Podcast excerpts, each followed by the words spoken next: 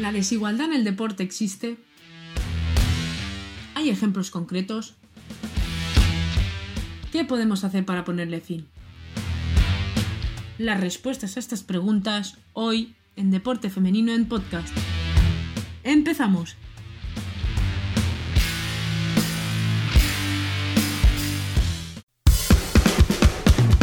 Todos los recursos, reportajes y curiosidades por la igualdad en el deporte.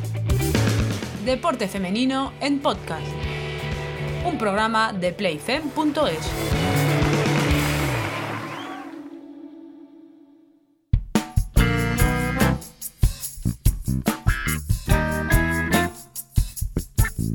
¿Cómo estáis?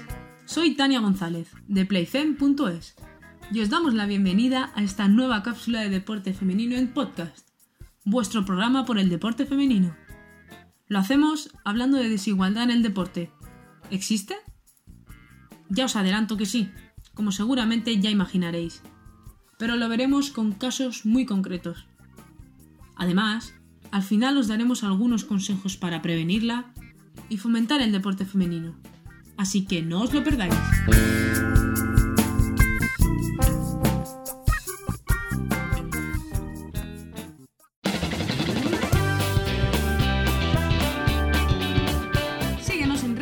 Y en nuestra web playfem.es. Todo sobre deporte femenino y por la igualdad en el deporte, playfem.es.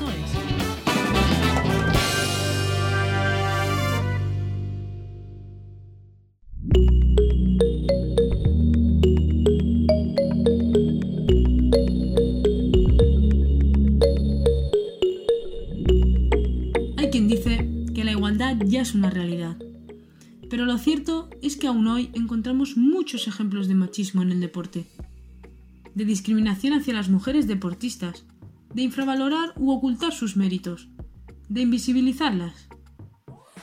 Todo ello, además de una remuneración mucho más baja que sus compañeros hombres, tanto en sueldos como en premios. Porque sí, aunque han sido muchos los avances en los últimos años, y cada vez encontramos más buenas prácticas en todos los ámbitos, la realidad es que aún queda mucho por avanzar. Y como ejemplos concretos, hemos recopilado 10 de esas situaciones de desigualdad en el deporte.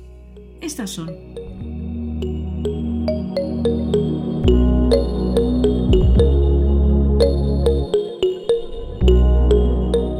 Las mujeres practican menos deporte que los chicos, especialmente a partir de la adolescencia.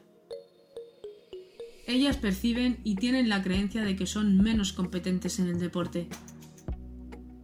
Todavía se mantienen estereotipos sobre qué deportes deben practicar chicos y cuáles chicas. Las mujeres indican que tienen menos apoyo social, de la familia o amistades para practicar deporte, especialmente cuanto más mayores. En España, las mujeres apenas ocupan un 25% de los puestos en los órganos de dirección del conjunto de las federaciones deportivas. Muchas noticias deportivas todavía tienden a incluir sensacionalismo y estereotipos de género. También a usar la imagen de las mujeres de forma sexista.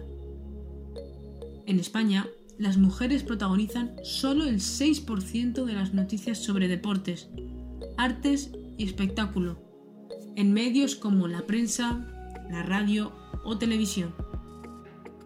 Se calcula que solo un 10% de las noticias deportivas son escritas por mujeres.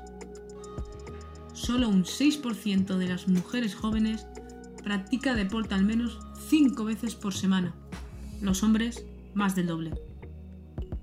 Las mujeres entrenadoras aún son una minoría en los deportes de élite. El porcentaje de estas disminuye cuanto más alta es la categoría.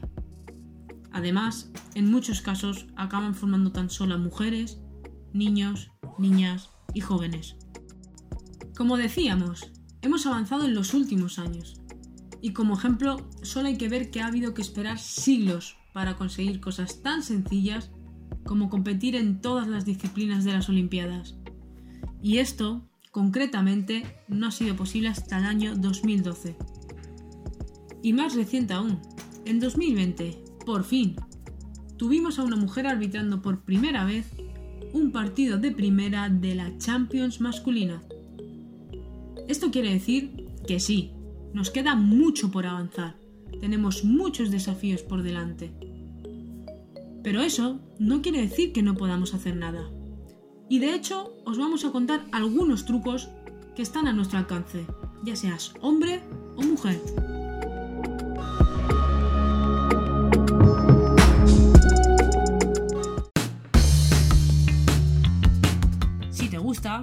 Haz clic en me gusta, comparte y suscríbete a nuestros canales. Tu podcast sobre deporte femenino de la mano de playfem.es.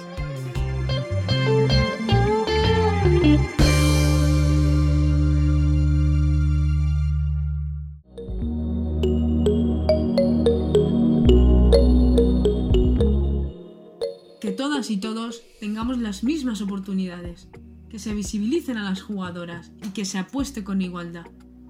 Eso no se consigue de forma automática.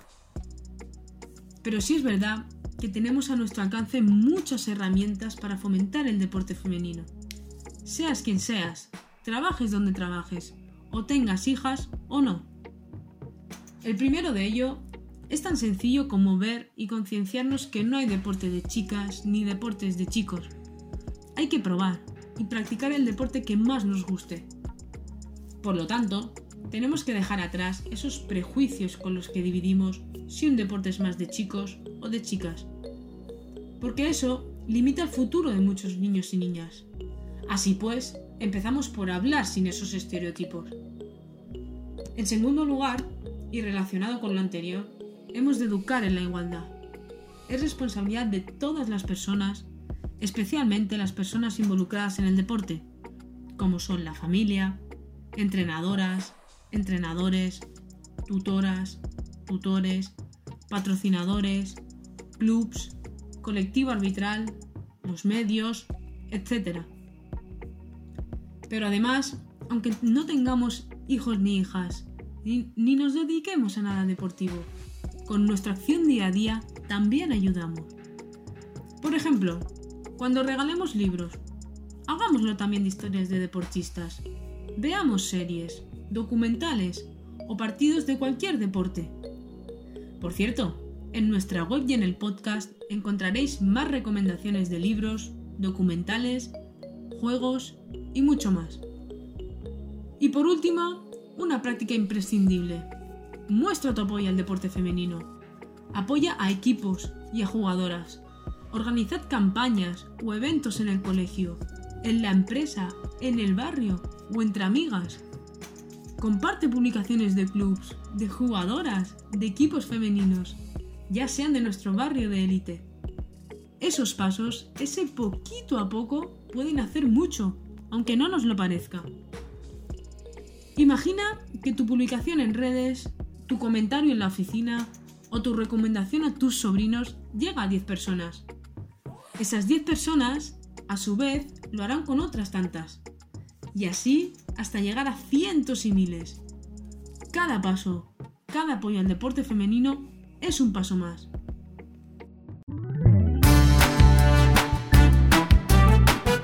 Y lo cierto es que podemos hacer más cosas concretas.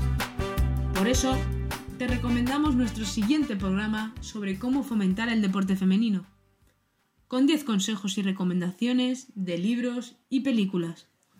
Si te ha gustado, compártelo, síguenos en nuestras redes sociales y por supuesto, descubre mucho más recursos y noticias en playfem.es.